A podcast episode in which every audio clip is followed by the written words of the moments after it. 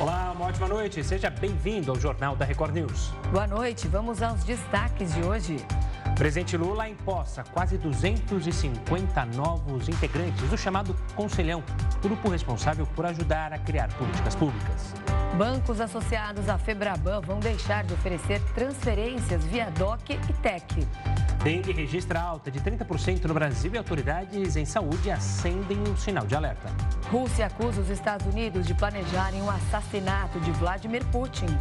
Comissão Interamericana de Direitos Humanos denuncia execução e massacre a manifestantes no Peru. E ainda, especialistas da Organização Mundial de Saúde se reúnem para avaliar o fim de emergência de saúde pública.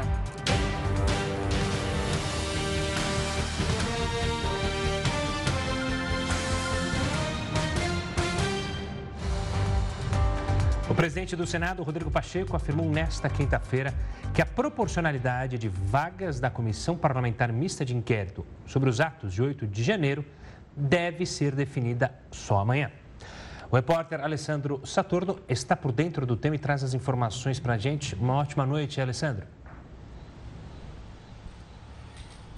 Olá, Gustavo. Boa noite para você, para Renata e a todos ligados aqui na Record News. Pois é, foi essa fala mesmo que repercutiu aqui em Brasília hoje, a fala do presidente do Senado, Rodrigo Pacheco. Teve uma reunião de líderes e dentro dessa reunião de líderes foram tratados vários assuntos relacionados à CPMI, que é a Comissão Parlamentar Mista de Inquérito, que aí envolve Câmara e Senado. E nessa reunião de líderes, esse assunto relacionado à proporcionalidade, né, como que vai ficar a divisão entre situação e oposição dentro da CPMI, ficou para esta sexta-feira.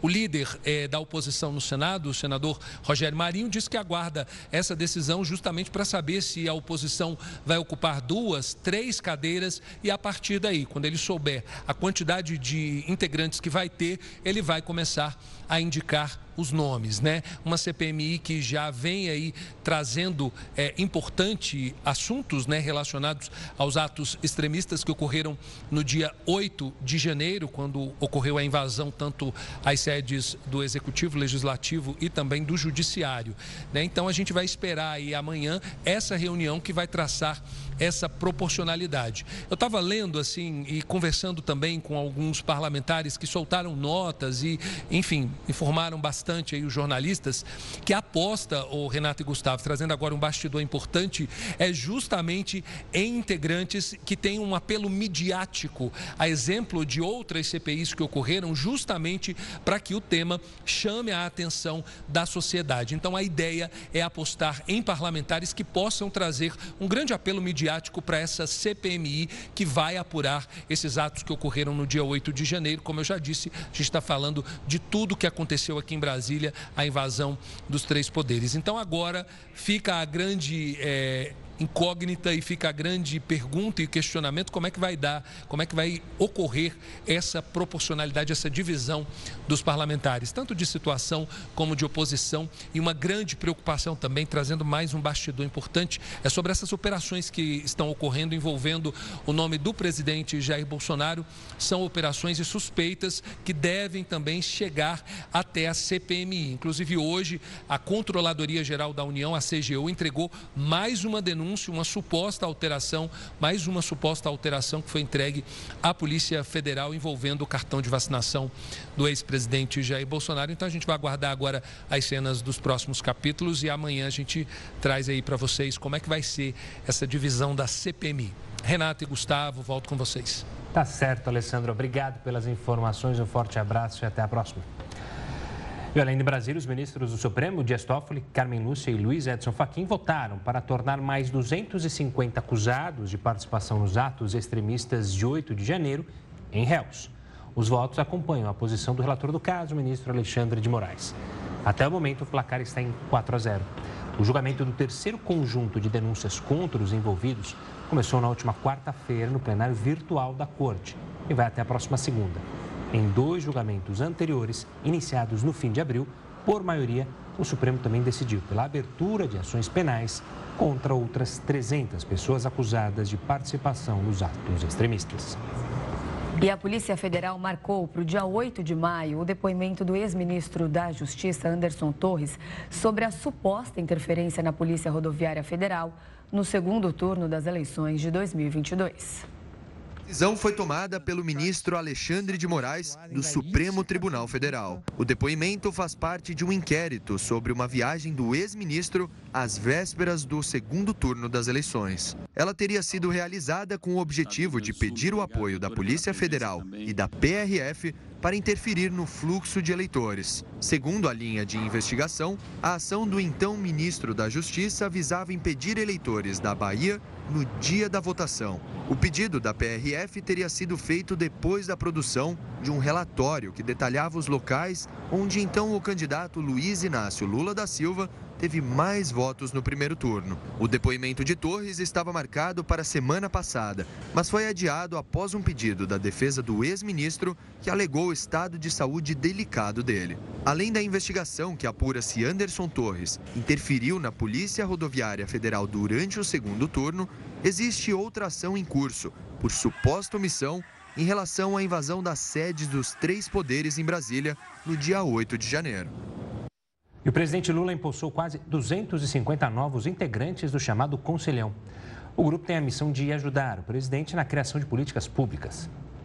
O evento de posse aconteceu na manhã desta quinta-feira no Palácio do Itamaraty, em Brasília. Ao todo, Lula empossou 246 novos integrantes para o Conselho de Desenvolvimento Econômico Social Sustentável. O grupo tem o objetivo de auxiliar o governo na criação de políticas públicas para o desenvolvimento econômico, social e sustentável. O órgão tinha sido criado durante o primeiro mandato do petista, mas foi extinto em 2019. A lista de integrantes reúne nomes ligados a movimentos sociais, setor financeiro e agronegócio. Entre as pessoas do grupo estão os empresários Luiza Trajano e Abílio Diniz, os influenciadores Felipe Neto e Nath Finanças e a presidente do Palmeiras, Leila Pereira. Lula destacou a diversidade dos integrantes e a necessidade de reunir pessoas com diferentes pensamentos para que novas ideias apareçam para o país.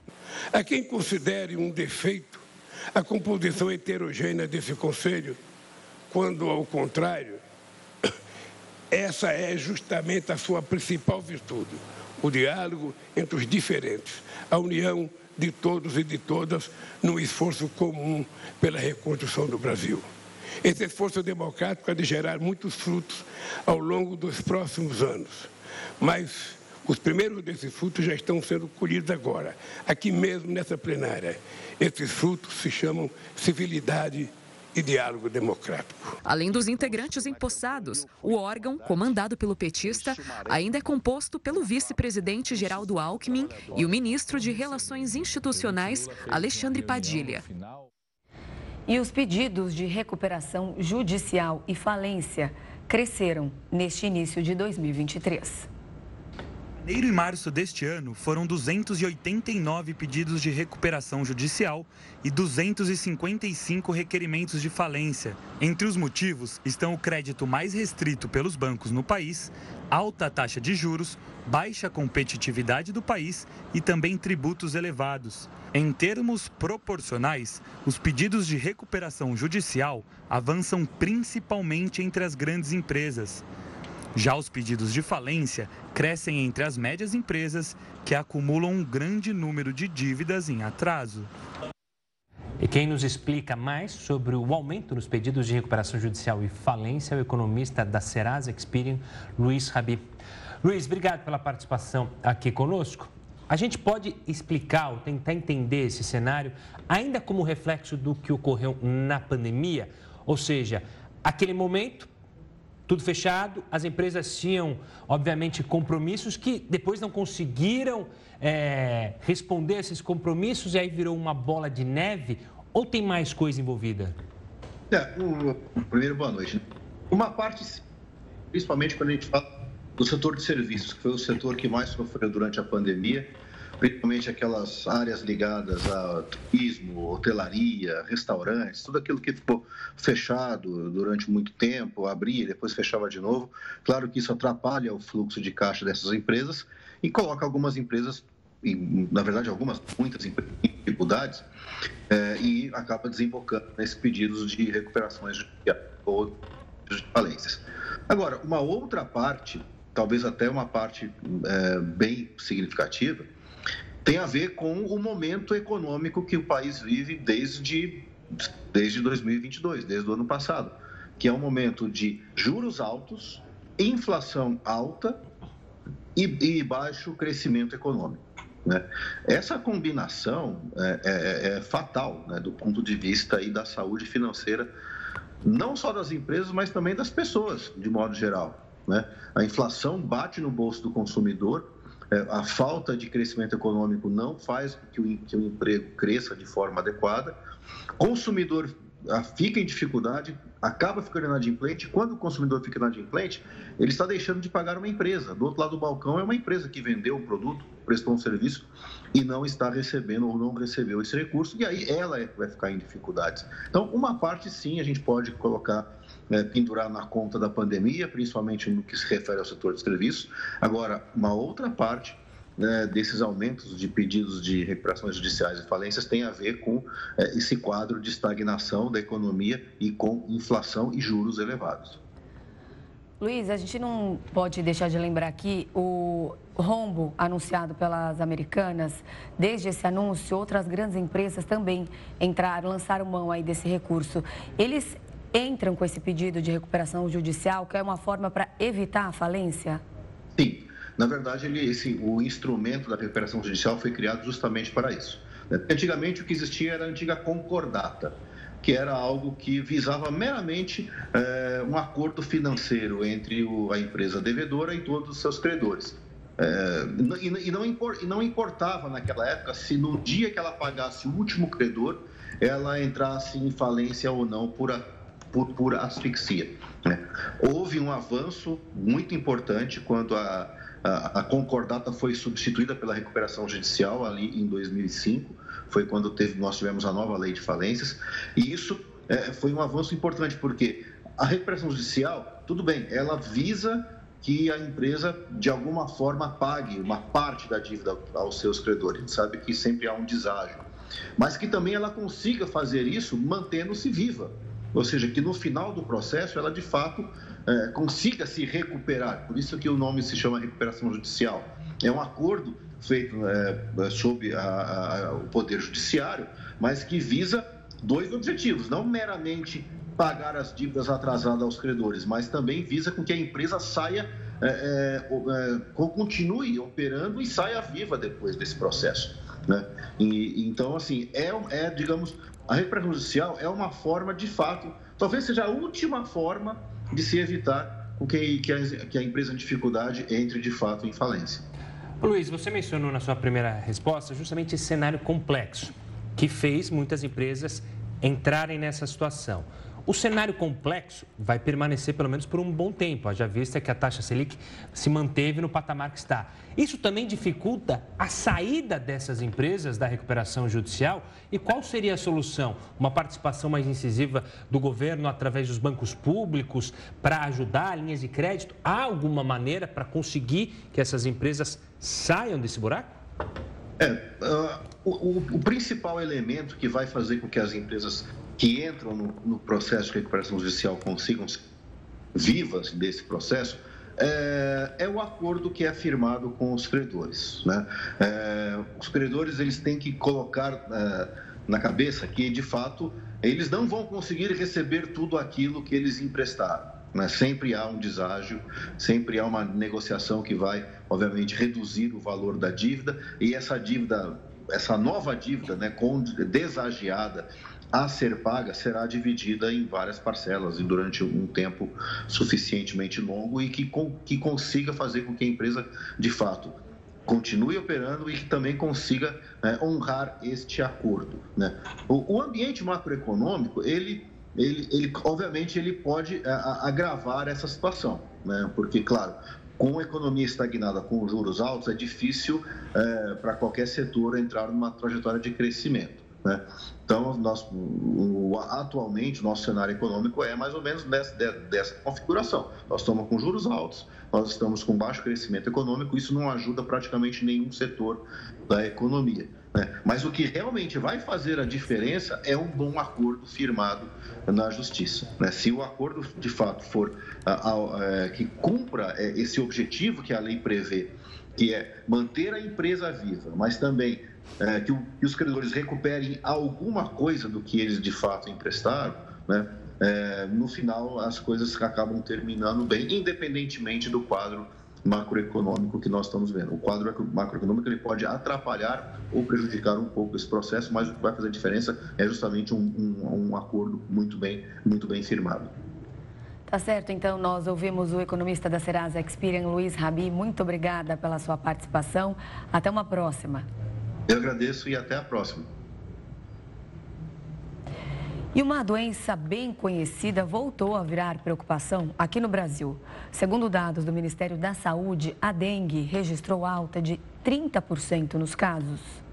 O Brasil contabilizou entre janeiro e o fim de abril 899.500 novos casos prováveis de dengue, um aumento de 30% quando comparado ao mesmo período de 2022, quando o país atingiu 690.800 casos. Segundo a pasta, fatores como a variação climática e aumento das chuvas no período podem ter contribuído para esse crescimento. Os estados com maior incidência de dengue são Espírito Santo, Mato Grosso do Sul, Minas Gerais, Paraná, Santa Catarina, Acre e Rondônia. Já em relação à chikungunya, no mesmo período foram notificados 86.900 casos da doença, com taxa de incidência de 40,7 casos por 100 mil habitantes no país. Quando comparado com o mesmo período de 2022, ocorreu um aumento de 40%. Neste ano foram 19 mil óbitos confirmados. Em relação aos dados de Zika, até o final de abril foram notificados 6.200 casos, com taxa de incidência de 3 casos por 100 mil habitantes no país. Assim, o Ministério da Saúde registra um aumento de 289% quando comparado ao mesmo período de 2022, quando 1.600 ocorrências da doença foram notificadas. Até o momento, não houve óbito por Zika. Os números atualizados foram apresentados pela pasta no lançamento da campanha nacional de combate à dengue, Zika e chikungunya. A campanha será veiculada na TV aberta e segmentada, rádio, internet, carros de som e em locais de grande circulação de pessoas em todas as regiões do país. E a Polícia Federal do Rio de Janeiro iniciou uma operação contra uma associação criminosa que executa crimes de tráfico de drogas, extorsão, lavagem de dinheiro e internet clandestina na cidade de Angra dos Reis. Segundo a investigação, uma empresa de internet teria se associado a traficantes locais. Quem entra em mais detalhes sobre o caso é o repórter Marcos Marinho, direto da capital fluminense. Boa noite, Marcos. Oi, Renata. Oi, Gustavo. Boa noite para vocês e para todos que nos acompanham aqui no Jornal da Record News. A Polícia Federal cumpriu 14 mandados de busca e apreensão aqui na capital fluminense e também no município de Nilópolis, na Baixada. Essa é uma investigação da Delegacia de Nova Iguaçu, que descobriu que uma empresa prestadora de serviços de internet se aliou a traficantes de comunidades da cidade de Angra dos Reis, na Costa Verde. Por esse serviço, como que era todo o esquema que foi descoberto pelos investigadores? A empresa passou a fornecer câmeras de vigilância para os traficantes. Essas câmeras foram instaladas em pontos estratégicos das comunidades e, por meio desses equipamentos, os traficantes podem monitorar e saber sempre que a polícia está chegando. E assim eles conseguem fugir ou até mesmo atacar os policiais. Em contrapartida, a empresa ganhou autorização do tráfico para ser a única empresa responsável a fornecer os serviços de internet na região. Essa investigação, hoje, ninguém foi preso, apenas foram cumpridos mandados de busca e apreensão. Só que os resultados obtidos com esses mandados, segundo os investigadores, esses resultados são importantes para ajudar na apuração desses casos. Os investigados, se forem condenados, podem responder por tráfico de drogas e também por associação para o tráfico de drogas. As investigações, portanto, continuam. A empresa, segundo a Polícia Federal, ganhou autorização do tráfico tráfico para ser a única a prestar serviços em comunidades de Angra dos Reis, na Costa Verde, serviços de internet, e, em contrapartida, forneceu equipamentos de vigilância aos traficantes para que eles pudessem fugir da polícia com mais facilidade. Renata, Gustavo, volto com vocês aí no estúdio. Obrigada, Marcos. E olha, algumas cidades da Europa estão propondo pagar até R$250 mil na tentativa de atrair estrangeiros para se mudarem para lá. Esse é o assunto para o Heródoto Barbeiro. Heródoto, boa noite. Por que o governo de cinco países querem mais gente para morar lá? E eles não fizeram nenhuma proposta para você, não, né? Você não vai deixar a gente. Ainda não fizeram, né? Mas se fizer, enquanto, né? Estou aqui na expectativa. Mas olha, Gustavo, Renata, lembrando do seguinte, é até uma contradição. Por que razão? Porque vira e mexe, a gente noticia aqui que alguns países europeus, eles expulsam os estrangeiros. Então, muitas vezes está lá o estrangeiro e ele é mandado de volta porque não se adequou ou não se acostumou a viver na Europa. Por vários motivos, eles são mandados embora. Agora é o seguinte, não é essa Europa que a gente está mostrando aí, não. Não é praia, não é local de turismo, não é cidade grande, nada disso. O que eles estão dizendo é o seguinte, está havendo um êxodo rural, quer dizer, muita gente está abandonando as pequenas cidades da Europa, principalmente na Suíça, na Itália, na Grécia, na Espanha. O pessoal está indo embora, ou está indo para trabalhar nas grandes cidades, ou o pessoal está indo para trabalhar em outros países do mundo. Então, as pequenas vilas desses países que eu citei, que são 5, elas estão completamente abandonadas. Então, a população é muito pequena, às vezes é uma população de apenas 500 habitantes, e eles não querem perder a chamada economia rural. Então, eles estão oferecendo, como o Gustavo lembrou, alguma ajuda que chega até a R$270 mil para a família, não é para a pessoa sozinha. Para uma família, por exemplo, morar numa cidadezinha como essa. Aí está uma cena, por exemplo, da Suíça. Bom, agora, eles estão querendo o seguinte, eles não querem que essas pequenas vilas desapareçam. Por esse motivo, eles estão convidando, então, os estrangeiros para morarem lá. Além de, muitas vezes, pagar a mudança, essa da Suíça, olha aí, a mudança da pessoa para lá, eles também dão ajuda de custo. E para você morar numa pequena cidade como essa, o custo de vida fica mais ou menos de R$870 por semana. Então, com R$3.000 e poucos por mês, a pessoa seria capaz de viver numa pequena vila da Europa, ou na Espanha, ou na Itália, ou na Suíça, ou na Grécia. Agora, o detalhe interessante é o seguinte, o detalhe é que a pessoa tem que mudar com a família, tem que assinar um contrato que vai ficar morando naquela pequena cidade e ele vai desenvolver um pequeno comércio lá. Pode abrir um pequeno restaurante, pode abrir alguma coisa, mas ele tem que morar lá. E as pessoas não se adaptam, muitas vezes tem problema até da língua, de entendimento. Então, por esse motivo, as pessoas não ficam. Então, a Europa está aumentando cada vez mais essa contribuição de levar pessoas para morar para lá. Muita gente no Brasil, às vezes, sonha em morar na Europa. Mas quando a pessoa sonha em morar na Europa, ela pensa em morar numa grande cidade. Madrid, ou em Atenas, ou em Paris. Não, não é nada disso. São pequenas comunidades que estão espalhadas pela Europa. Eu peguei um exemplo aqui na Espanha. Por exemplo, na Espanha, no sul da Espanha, chamado de Andalucia, tem uma cidadezinha lá que está precisando de habitantes. Estão dizendo, vem para cá, que aqui você vai ter uma vida muito bacana. É uma cidade no sul, bem perto de Málaga. Málaga é famosa, todo mundo sabe, é até onde nasceu aquele pintor famoso, Pablo Picasso. Mas não é para ficar em Málaga, é para ficar numa cidadezinha do lado que tem apenas 500 habitantes. Então, você está acostumado a morar numa cidade grande no Brasil e vai morar numa cidadezinha com 500 habitantes apenas, a pergunta que não quer calar é o seguinte, e o que você vai fazer lá numa pequena cidade como essa? Você teria que se enturmar, você teria que se adaptar a uma cidade dessa, e essas cidades não estão na proximidade do litoral, não estão na proximidade do centro turístico. Elas são cidadezinhas que estão perdidas no interior.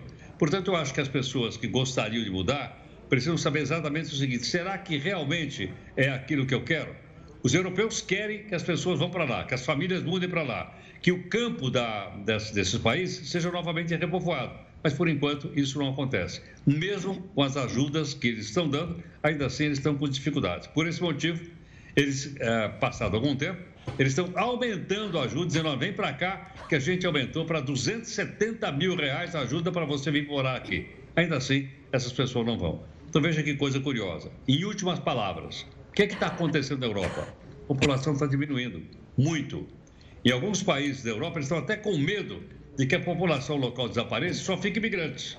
Mas, sem outra alternativa, eles querem então formar novas comunidades no interior da Europa. Portanto, se vocês dois tiverem disposição de morar numa pequena cidadezinha da Europa, fica então aí a sugestão e está aberto a possibilidade através dos consulados dos países que eu citei.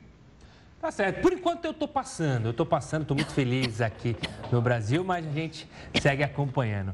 Heraldo, quero agradecer demais a participação e a gente volta a se falar amanhã. Véspera da coroação do Carlos III, do Rei Charles. É isso aí. E olha, após a mudança do salário mínimo, microempreendedores individuais terão que pagar um novo valor de contribuição. Você vai entender em instantes. O Jornal da Record News volta já. Estamos de volta para falar que após a mudança do salário mínimo, quem é MEI terá um novo valor de contribuição. A mudança para o microempreendedor individual acontece a partir deste mês. Isso em razão do reajuste do salário mínimo, que é bom lembrar, passou de R$ 1.302 para R$ 1.320. Ou seja, com isso a contribuição previdenciária do MEI, que estava em R$ 65,10, vai subir para R$ 66. Esse valor corresponde a 5% do salário mínimo, mais R$ 1,00 para quem exerce atividades sujeitas ao pagamento de ICMS e R$ 5,00 para quem exerce atividades sujeitas a um imposto sobre serviços de qualquer natureza. O Conselho Federal de Medicina fez um alerta sobre a queda na qualidade do ensino de medicina no Brasil. Segundo a instituição, a maioria dos cursos abertos nos últimos 5 anos não tem os requisitos essenciais para uma boa formação dos médicos. Quem explica essa situação para a gente é o Dr. Júlio Braga, coordenador da Comissão de Ensino Médico do Conselho, responsável pela pesquisa. Doutor, uma boa noite. Obrigado pela participação aqui conosco. Eu queria entender se vocês já conseguem deslumbrar o que aconteceu para chegar nessa posição em que vocês olham esses alunos que se formaram ou que estão se formando nessas universidades e veem que o nível é muito abaixo do que era esperado. Boa noite, Gustavo. O principal motivo de preocupação com o Federal de Medicina nesse momento é que nós estamos praticamente num voo às cegas. Nós não temos essa constatação de que os alunos estão mal formados, mas temos muitos motivos para suspeitar disso. Temos exemplos casuais, né, de alunos mal formados, mas assim, uma avaliação geral de todos os alunos do país não é feita de uma forma sistemática. Então, nós defendemos que os alunos sejam avaliados de uma forma seriada, durante o curso, um exame nacional e que só sejam habilitados para exercer a medicina aqueles realmente capacitados. Já que não existe um exame desse tipo no momento, a gente não tem nem certeza da qualificação dos alunos que estão sendo diplomados e os conselhos são obrigados a registrar esses alunos sem ter essa garantia, sem ter essa qualificação comprovada. Doutor, um dos motivos para essa desconfiança pode ser explicado pelo fato que novas universidades foram criadas em regiões afastadas, justamente um objetivo do governo na época para descentralizar, levar médicos para locais onde não havia médicos para a população, mas que não havia estrutura para a continuidade desses médicos na região e também para a formação, ou seja, um hospital universitário, condições para que esses jovens conseguissem de fato aprender. Esse é um dos motivos também para essa desconfiança? Isso, independente da qualidade dos estudantes, a gente tem da qualidade dos cursos de medicina. Os cursos foram organizados de forma facilitada, digamos assim, pelo governo federal, a partir do Mais Médicos, né? Com a lei do Mais Médicos também teve essa parte de abrir cursos de medicina e foi sendo facilitado, cada ano facilitando mais, e mesmo assim os cursos não conseguiam dar aquilo que é necessário.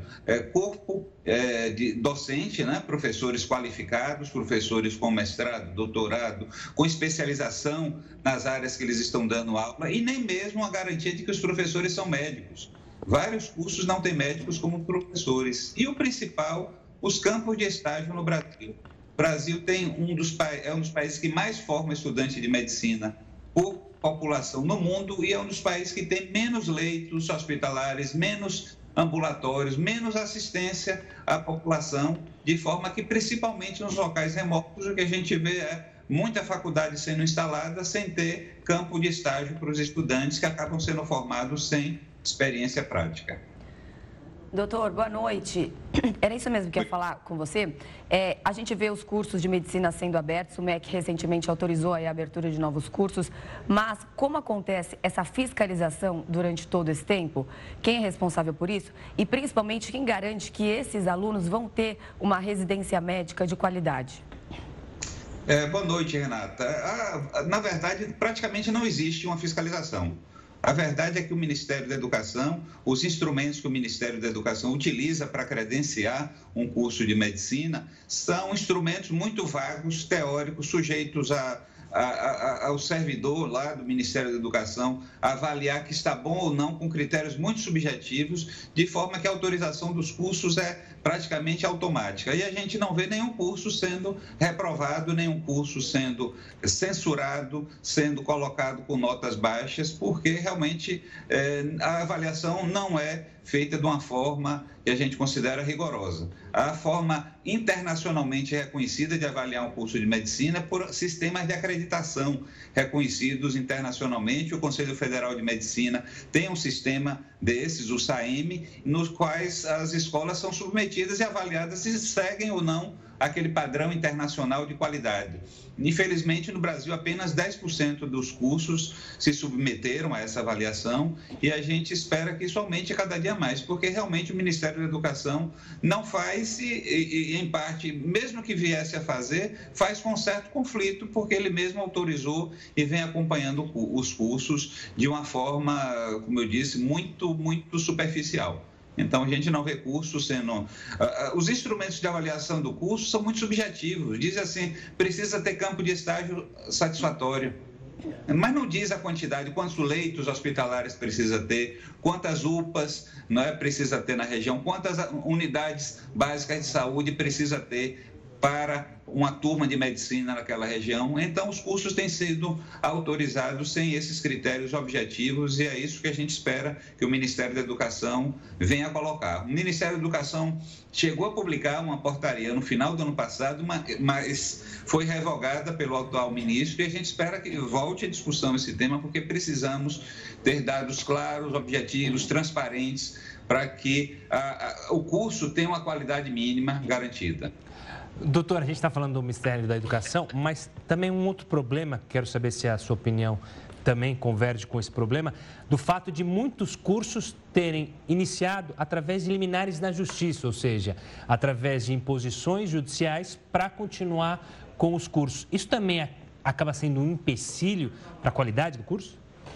É claro, porque assim, os juízes, e são juízes em geral, que não têm uma noção do tamanho do problema com que eles estão lidando. Eles autorizam, com base em ações judiciais e querem levar um curso para um local remoto, eles autorizam que o MEC faça avaliação. Mas, como eu disse, o MEC não tem um instrumento de avaliação adequado, de forma que qualquer curso da área de saúde segue a mesma regra do curso de medicina, um curso de serviço social, que é sem demérito ao curso, mas tem suas particularidades. Não precisa de uma UPA, não precisa de uma UTI, não precisa de unidades de alta complexidade para o estudante se formar. E é exatamente o mesmo instrumento que é feito para um curso de saúde, para um curso de medicina. Então, a gente quer que esses critérios para abrir um curso de medicina sejam bem objetivos e claros. O estudante passa mais da metade do curso em campos de estágio durante o curso de medicina e esses instrumentos do Ministério não avaliam. E aí, quando o juiz determina, MEC, avalia se esse curso tem condição de funcionar, o MEC não tem como negar. Por isso que a gente quer que o MEC modifique seus instrumentos de avaliação para que seja bem criterioso e garanta campo de estágio, garanta professores qualificados para os alunos se formarem adequadamente. Tá certo, doutor. Obrigado pela participação aqui conosco, pela explicação sobre esse cenário que, de fato, é complexo e é de interesse nacional. Um forte abraço e até uma próxima, doutor. Obrigado, Gustavo. Boa noite, Renata. Boa noite a todos. E um grupo de especialistas da ONU se reuniu nesta quinta-feira para debater se a Covid-19 ainda é uma emergência de saúde pública. A reunião aconteceu após a queda do número de mortes e casos de Covid e depois que vários países suspenderam os estados de emergência locais. No Brasil, a decisão foi tomada em abril do ano passado. O surto do novo coronavírus recebeu o alto título de alerta da organização em janeiro de 2020. A definição da Organização Mundial da Saúde deve ser anunciada já nos próximos dias. Rússia acusa os Estados Unidos de planejarem o assassinato do presidente Vladimir Putin. É o que a gente fala já já aqui no Jornal da Record News. Estamos de volta para falar que os bancos vão deixar de oferecer transferências via DOC. Pois é, o meio de pagamento perdeu força, obviamente, depois da criação do Pix.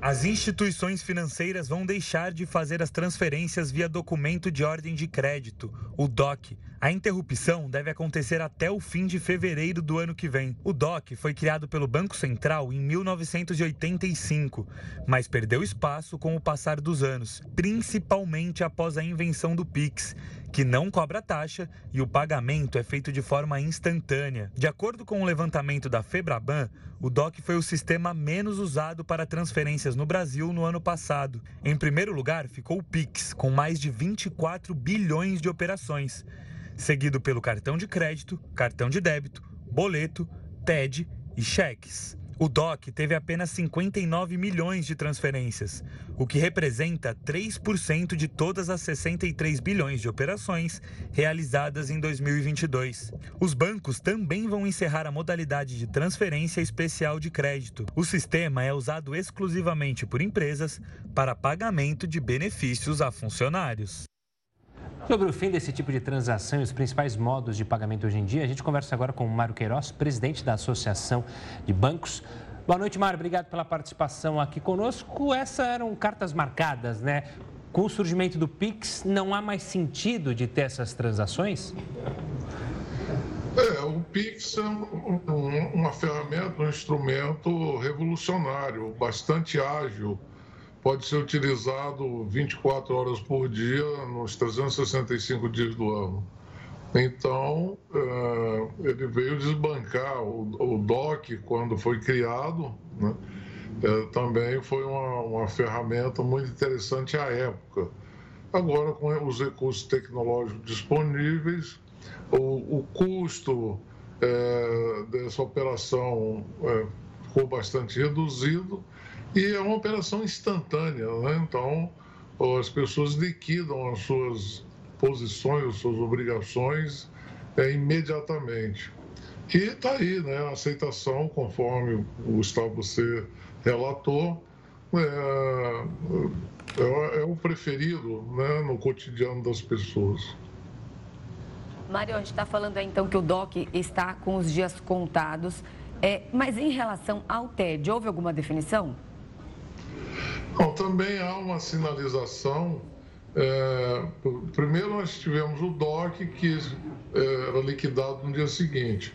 Depois, algum tempo depois, veio esta ferramenta, que é a TED, que era feita em poucos minutos, mas com a limitação do horário, né? Basicamente o horário comercial. E agora vem o Pix. Então, é a aceitação, é o que as pessoas, as empresas têm utilizado, e a tendência é de que passem a utilizar um instrumento mais ágil, mais barato e seguro, tão seguro quanto os demais, né? E Mário, a gente pode vislumbrar que no futuro não tão distante, esse Pix consiga ultrapassar fronteiras e a gente tenha um processo de Pix internacional, uma conexão maior, ou isso ainda é algo para mais tempo? Olha, a autoridade monetária, né, o Banco Central, ele vem sinalizando esse trabalho de Pix, ele levou bastante tempo em desenvolvimento pela equipe do Banco Central.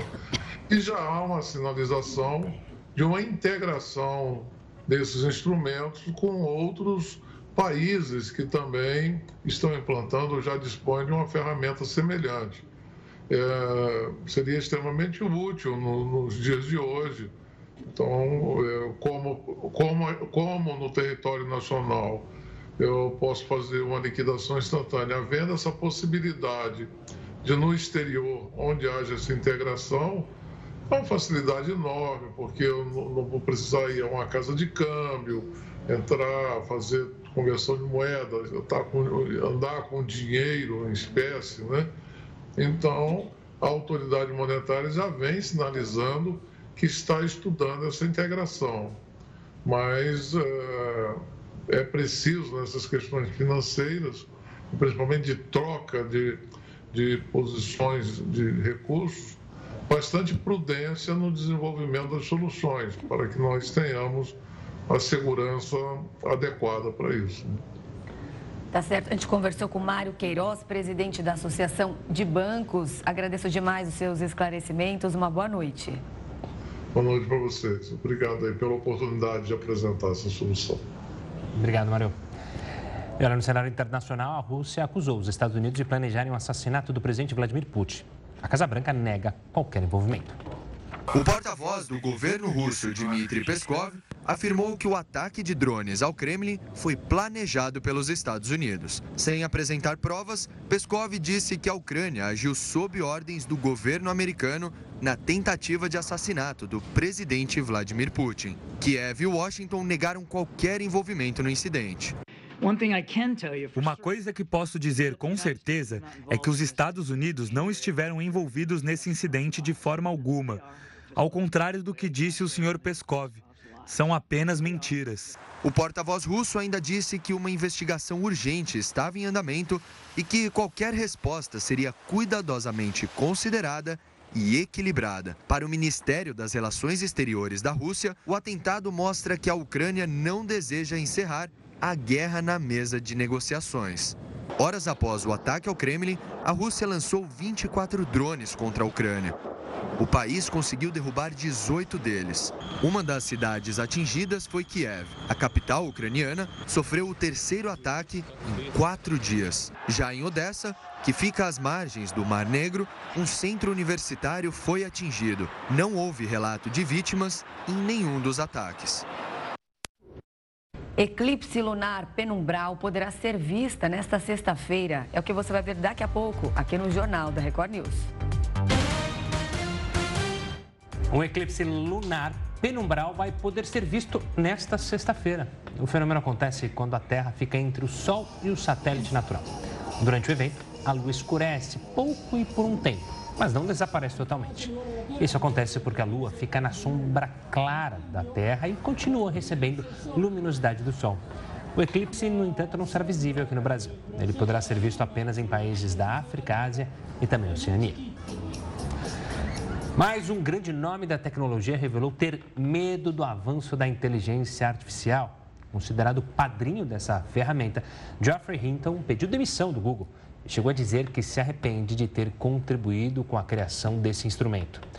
Para entender quais seriam os possíveis perigos da inteligência artificial e o que tem sido feito utilizando essa tecnologia, a gente conversa com o professor de Estudos do Futuro e apresentador do programa Imponderável, Gil Gerardi. Gil, obrigado, Gil, boa noite. Sempre uma honra receber você aqui. Gil, conta pra gente, esse medo é para tanto? Olha, boa noite, Gustavo, boa noite, Renato. Quando vem de uma pessoa do calibre, né, de Hilton, realmente tem que parar e pensar no que ele está nos falando, porque ele podemos falar que é o padrinho que na década de 80 desenvolveu com um grupo muito de pensadores o que a gente está vivendo nesse conceito da inteligência artificial. A justificativa dele foi que, na verdade, enquanto cada humano tem apenas um cérebro ali, eles estão replicando o mesmo conhecimento para 10 milhões, por exemplo, de inteligências ao mesmo tempo. E o que ele se preocupa não é com o uso das pessoas, digamos, comuns, mas ele cita nessa entrevista, imagine o que um Putin, né, que é o presidente russo, pode fazer com esse tipo de tecnologia, imagine com que pessoas, né, que têm más intenções e desejam um domínio global possam fazer com isso. Ele foi bastante elegante, na verdade ele está se aposentando aos 75 anos, mas ele foi aquele que fez surgir essa nova fase e quando ele fala isso a gente tem que prestar atenção e seguir alguns caminhos de tentar não deixar essa inteligência artificial chegar em mãos que vão usar de forma equivocada. Hoje eu estava vendo a entrevista dele, ele disse que os robôs virtuais, eles não são mais inteligentes ainda que nós humanos, mas que vai chegar um dia que eles vão ultrapassar a gente em termos de quantidade de informação que um cérebro humano pode suportar? Ele é um profissional que vem, né, do conceito, todo o trabalho dele da inteligência artificial é baseada inicialmente no conceito de entender o cérebro humano. Foi por aí que ele criou esse conceito de redes neurais. Então ele é um pós-PhD, um pós-doutor em cérebros humanos, e ele já começa a deixar bem claro que, com a evolução tão rápida da inteligência artificial, nesse momento já tem máquinas que conseguem guardar mais dados do que nós. Mas isso, ele está achando que a velocidade foi tão grande. Existe uma máxima dentro dos estudos da inteligência artificial que diz assim: a gente precisa correr o mais rápido possível para ficar no mesmo lugar. E ele está usando um pouco desse conceito, dizendo é uma surpresa que a gente chama da beleza perturbadora da inovação. Ela é tão bela, mas é tão assustadora que, quando você não sabe qual vai ser o fim disso, o aviso dele, né, que nós estamos vendo agora aqui na tela, é muito importante. Mas, ao mesmo tempo, na entrevista, ele também deixou alguns campos de que a gente vai ter também ganhos nisso. Mas ele acredita, ele é agora um defensor que precisamos regulamentar a inteligência artificial. Ô Gil, deixando o assunto mais suave e até um pouco engraçado, também tivemos propagandas de TV feitas pela inteligência artificial, mas não deu muito certo, né? As propagandas, elas deixaram assim a desejar no tipo de pessoas, né? Como a inteligência artificial desenhou e refez as pessoas comendo pizzas. A gente está passando aí. Exatamente. Então, fica claro que não foi feito por um bom publicitário, por um bom diretor de cinema, né? E as pessoas começaram a fazer paródias disso. E aí, o que aconteceu? Não só as propagandas, mas agora estão refazendo os grandes filmes de Hollywood. E aí é muito interessante ver, tiraram o Leonardo DiCaprio e colocaram um gato ali no lugar dele, então chama Gatsby. O outro foi uma nova releitura da inteligência artificial de Star Wars, mas aí os fãs falaram, não, isso não é Star Wars, não é possível. Vivemos um momento engraçado, viral, mas das pessoas tentando recriar os ícones da publicidade.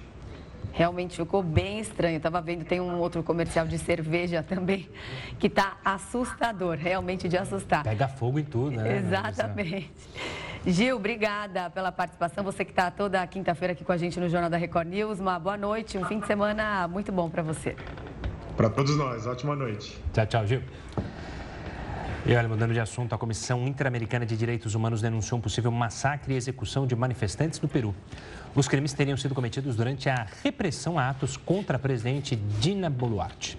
50 pessoas morreram nos protestos que aconteceram entre dezembro e fevereiro. O relatório, feito após uma visita ao país no início do ano, pede que a justiça peruana investigue, julgue e puna os agentes supostamente responsáveis pelas múltiplas mortes de civis.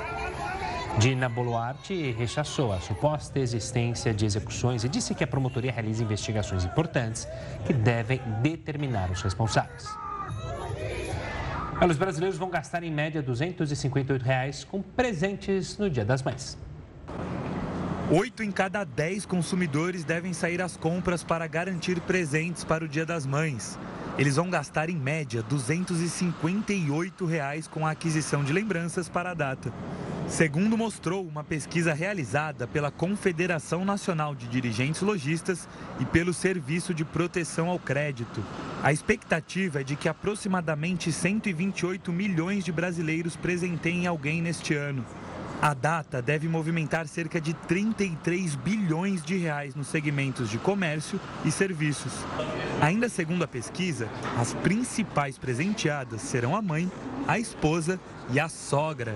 Entre os que pretendem comprar presentes, 23% deve gastar entre R$ 101 e R$ 200 reais com lembranças, enquanto 22% admitem que vão desembolsar mais de R$ 400 reais. A pesquisa mostrou ainda que os produtos campeões de venda no Dia das Mães deste ano devem ser roupas, calçados ou acessórios, com 46%. Os perfumes aparecem logo na sequência com 42%. Cosméticos e chocolates também surgem como uma opção. Em relação ao local, 47% planejam comemorar a data na casa da mãe, 26% na própria casa e apenas 7% devem almoçar fora. E a crise climática pode levar 3 milhões de brasileiros à pobreza extrema, afirmou o Banco Mundial. Segundo o relatório, choques climáticos poderão empurrar de 800 mil a 3 milhões de brasileiros para a pobreza extrema já em 2030. O efeito aos mais pobres deve ser provocado pelo custo de desastres naturais, principalmente inundações e secas, elevação dos preços de alimentos, perdas em saúde e redução da produtividade do trabalho. Em um cenário de desenvolvimento econômico mais otimista, com crescimento inclusivo e mudanças estruturais, o impacto poderia ser menor, segundo o documento. E o mundo deve parar no próximo sábado para acompanhar a coroação de rei Charles III. Apesar do interesse mundial, o apoio à família real não é dos maiores. Londres está toda enfeitada para a tão esperada coroação de rei Charles. Emissoras de todo o planeta farão uma cobertura especial do evento.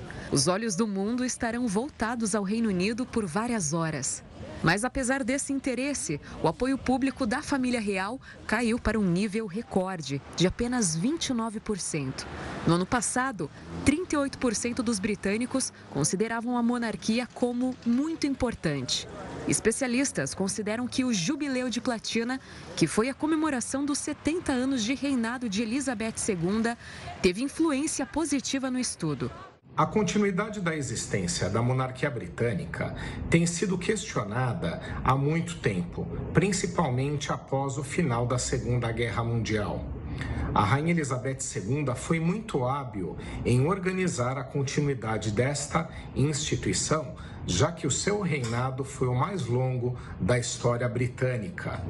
Ela foi capaz de demonstrar que a monarquia é estabilizadora e perene em um país onde há sempre mudanças de governo nos gabinetes dos primeiros ministros. Outro dado que demonstra a queda da popularidade é quando a pesquisa aponta que 20% dos entrevistados respondem que a monarquia não é nada importante e deveria ser abolida. O principal desafio de Charles III será conquistar o apoio dos mais jovens para manter a família real relevante no futuro.